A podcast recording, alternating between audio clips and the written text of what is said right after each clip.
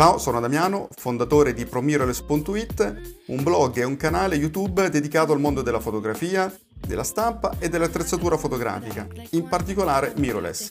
Ti ricordo che puoi seguirmi anche sul canale YouTube ProMirrorless, sul blog promirrorless.it oppure su Facebook, pagina e gruppo ProMirrorless. Adesso ti lascio all'episodio di oggi, ti auguro buon divertimento e spero di vederti presto anche sugli altri social. Ciao amici, ciao amiche di ProMirrorless. Allora, me l'avete chiesto in diversi oggi, eh, molti mi sono arrivati parecchi messaggi da parte vostra. Mi avete chiesto cosa penso dell'Olympus dell'M1 Mark III. Allora, io ragazzi provo a buttare giù qualche riflessione e a condividere con voi le, diciamo, le specifiche, le novità, eh, quelle che ci sono insomma sul, sul nuovo modello uh, dell'Olympus, dell'M1 Mar, Mark III. Poi ragazzi vorrei sapere anche la vostra opinione, sinceramente sono molto curioso, ecco, sono molto curioso. Allora, prima di tutto facciamo una premessa abbastanza, eh, come dire, veloce.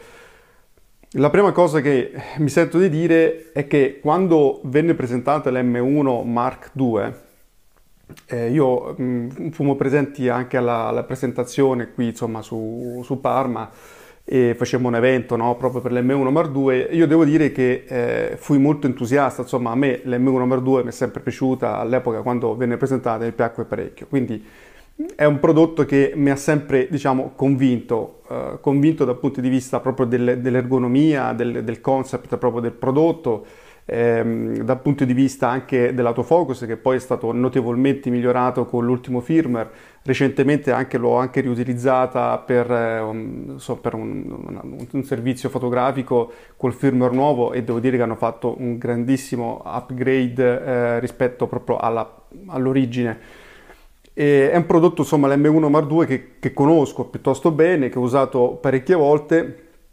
L'Olympus la conosco, sapete, in generale, utilizzo anche tra i vari miei corredi, ho anche un M5 Mark II con relative ottiche, eh, per cui diciamo che è un prodotto che eh, conosco piuttosto bene.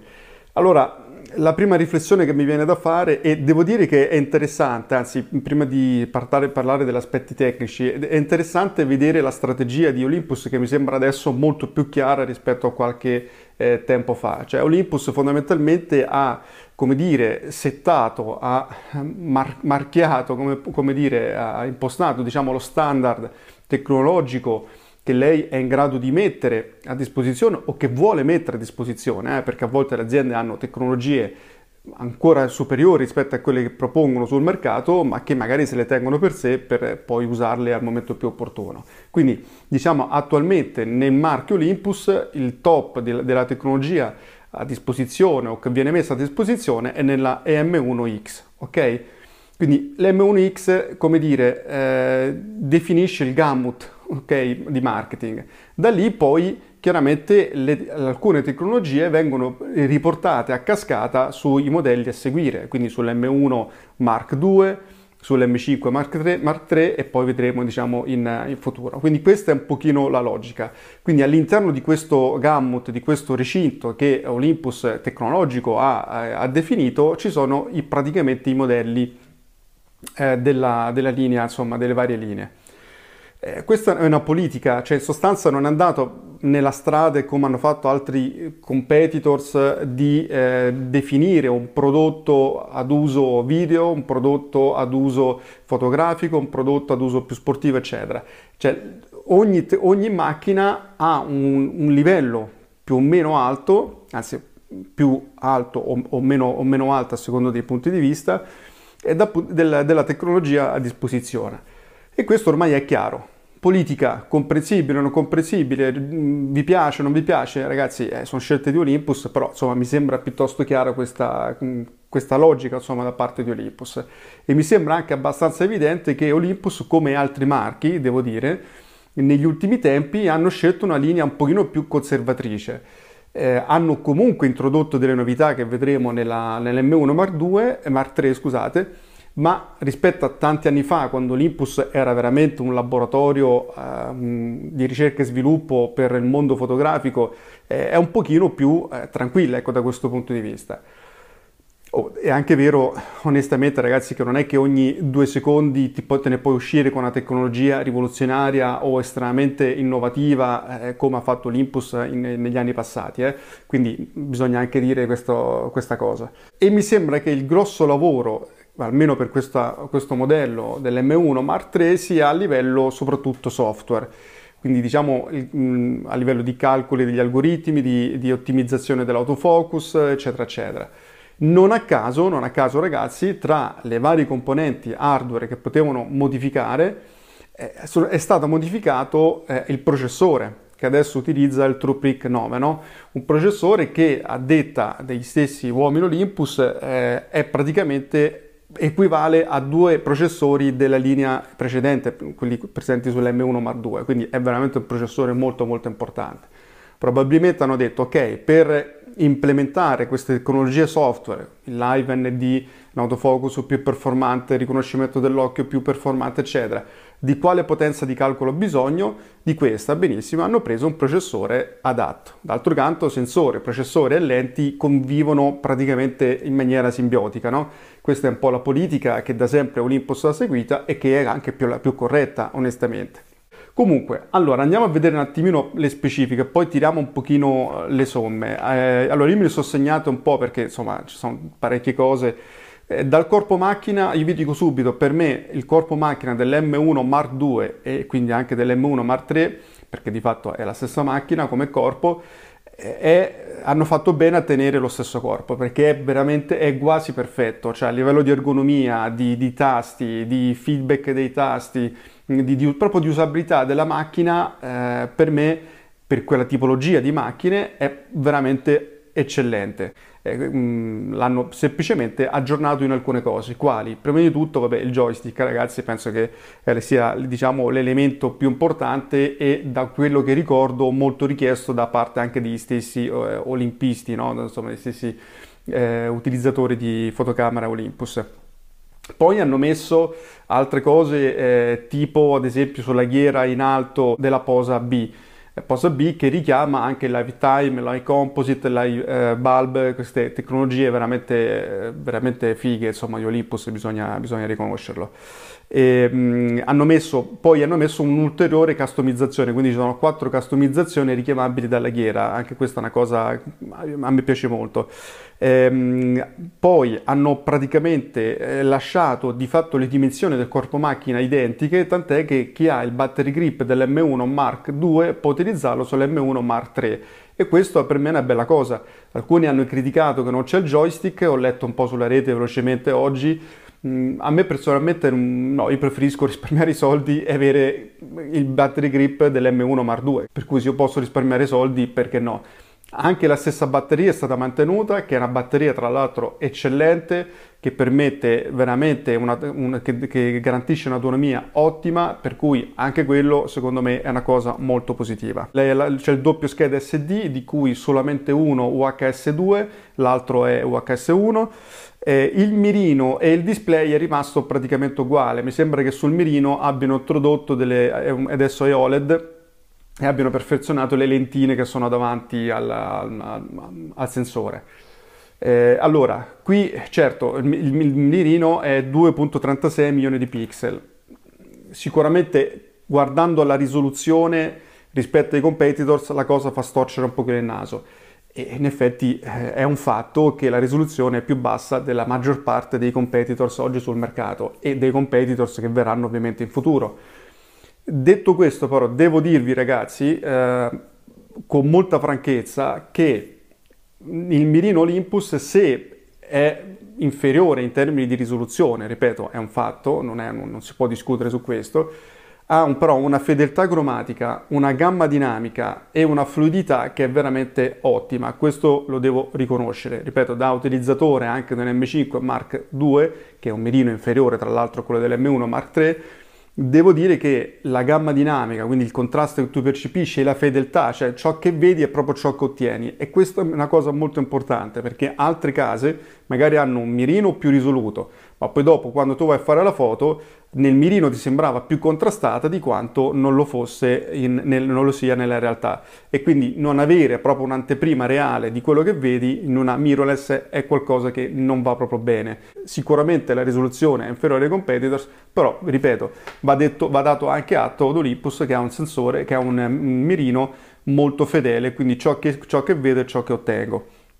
Oh, la tropicalizzazione è rimasta praticamente uguale, apprezzo molto eh, Olympus, l'ho già detto in un video specifico sugli standard di tropicalizzazione, eh, il fatto di dichiarare eh, il, il, fattore di protezione che è un X1, eh, un X1 è praticamente il primo stadio, il primo livello eh, su una scala che va mi sembra fino a 10 e, ed è praticamente la tropicalizzazione per un minuto d'acqua, pare 10 mm se non sbaglio, di, a un millimetro, no, un millimetro d'acqua caduta verticalmente, ok? Quindi la garanzia proprio ufficiale da parte di Olympus di tropicalizzazione è questa. Io apprezzo molto i costruttori che in maniera trasparente dichiarano quant'è il vero livello di, il vero, cioè il livello di tropicalizzazione dichiarato, che è un X1, va bene? Per quanto riguarda la stabilizzazione, la stabilizzazione con giroscopio, che è stata ulteriormente evoluta rispetto all'M1 Mark II, adesso siamo arrivati alla fantascientifica cifra di 7 stop, eh, con mm, le ottiche stabilizzate arriva a 7.5 stop, quindi sensore con giroscopio, 5 assi, insomma, che, che, conosciamo. E poi l'altra cosa che mi è piaciuta a livello di corpo macchina, ragazzi, che hanno messo la presa USB-C, che tra l'altro può essere ricaricabile eh, mentre, mentre, stai scattando. Quindi, quindi, è una cosa veramente molto buona, sia per il video che per la fotografia, insomma, una cosa, una cosa interessante. Oh, arriviamo a parlare dell'autofocus. L'autofocus è praticamente, diciamo come base, eh, dato che il sensore è praticamente lo stesso, adesso vi, vi, vi dico anche del sensore, eh, il sensore è praticamente lo stesso, è, ha 121 punti di messa a fuoco a fase, tutti a croce e a contrasto, la tecnologia è praticamente la stessa, non è, non è, cambiata, quindi esattamente come quello dell'M1 Mark II e dell'M1X. Mi sembra che ha preso in prestito gli algoritmi dell'M1X mm, senza l'intelligenza artificiale dell'M1X. È l'autofocus più voluto in casa Olympus, ecco, un po' per, per capirci. Mm, molto interessante invece l'implementazione che hanno fatto sul riconoscimento del volto, eh, riconoscimento del volto e dell'occhio ho visto diversi filmati in rete, onestamente ragazzi queste sono tecnologie che vanno provate nella realtà, perché poi in rete vedi di tutto ma non, non ti fai un'idea. Eh, vedremo come effettivamente funzio- come funziona. La cosa che mi piace è che il riconoscimento dell'occhio è presente, è, è attivo anche nel, nel, comparto video e tra l'altro il, quando tu ti riprendi eh, effettivamente ti continua a mantenere anche quando sei in rec il quadrato di, tu, di quale viso viene, viene, praticamente su quale viso viene messa a fuoco. Questa è una cosa molto utile e che io apprezzo tantissimo. Sicuramente i vlogger, tra l'altro l'M1 Mark III secondo me è una camera molto adatta alla, al vlog, è una cosa che apprezzeranno sicuramente molto.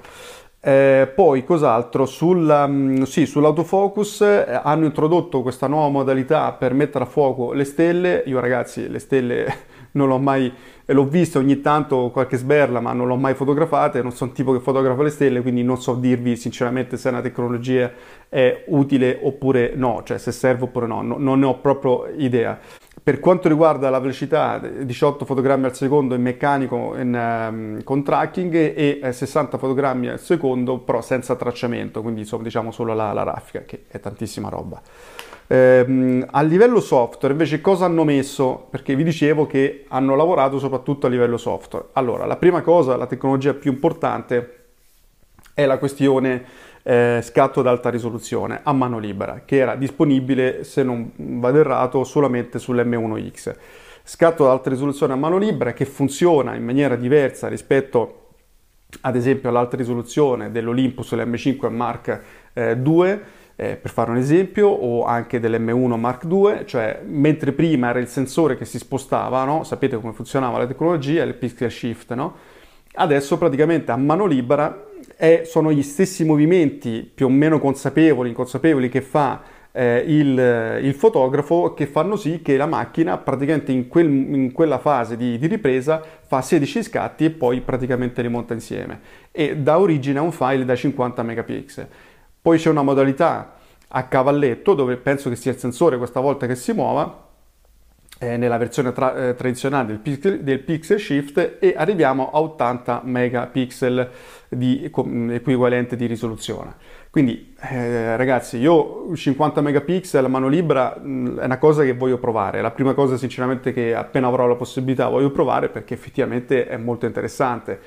È chiaro che per quanto mi riguarda non può sostituire una macchina da 60 megapixel come la, la Sony A7R4 o, o, o una medio formato da 50 megapixel perché chiaramente c'è una fase di elaborazione quindi tu non puoi scattare a raffica no? per fare un esempio eh, per cui è ovvio che è una tecnologia un pochino più limitante rispetto a un sensore nativo da 50 megapixel, però è anche vero che è una tecnologia molto utile soprattutto perché non sempre ci, serve, ci servono i 60 milioni di pixel, cioè anche questo va, va detto. Per cui se funziona è veramente una bella cosa e tra l'altro apprezzo perché mi ricordo che all'epoca, eh, diverso tempo fa, Olympus dichiarò che uno dei suoi obiettivi era riuscire a, a utilizzare l'alta risoluzione a mano libera. Ci sono riusciti, quindi insomma va dato, eh, va dato merito. L'altra tecnologia che hanno messo è la Live ND, cioè il filtro ND in sostanza senza filtro ND, quindi praticamente c'è una simulazione software del filtro ND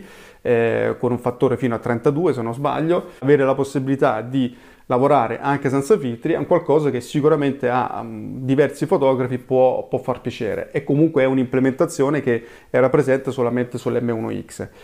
Mm, altra cosa, eh, software che eh, mi piace che hanno implementato è che oggi è possibile trasferire sull'M1 Mark III i file tramite wifi o tramite cavo USB-C alla, ad alta velocità, cioè quel wifi con, insomma, ad alta velocità, le foto su Workspace, che è il software che permette di controllare sia la macchina eh, da remoto, no? E anche appunto ricevere i file. Questa è una cosa molto utile perché se qualche fotografo lavora anche in studio e ha bisogno di un controllo della macchina oppure si devi scattare, devi far vedere al cliente eh, diciamo l'anteprima dello scatto, è una funzione molto molto comoda. Quindi mi fa piacere che era presente solamente sulla M1X eh, l'abbiano messo anche l'abbiano messo anche sulla M1 Mark eh, III.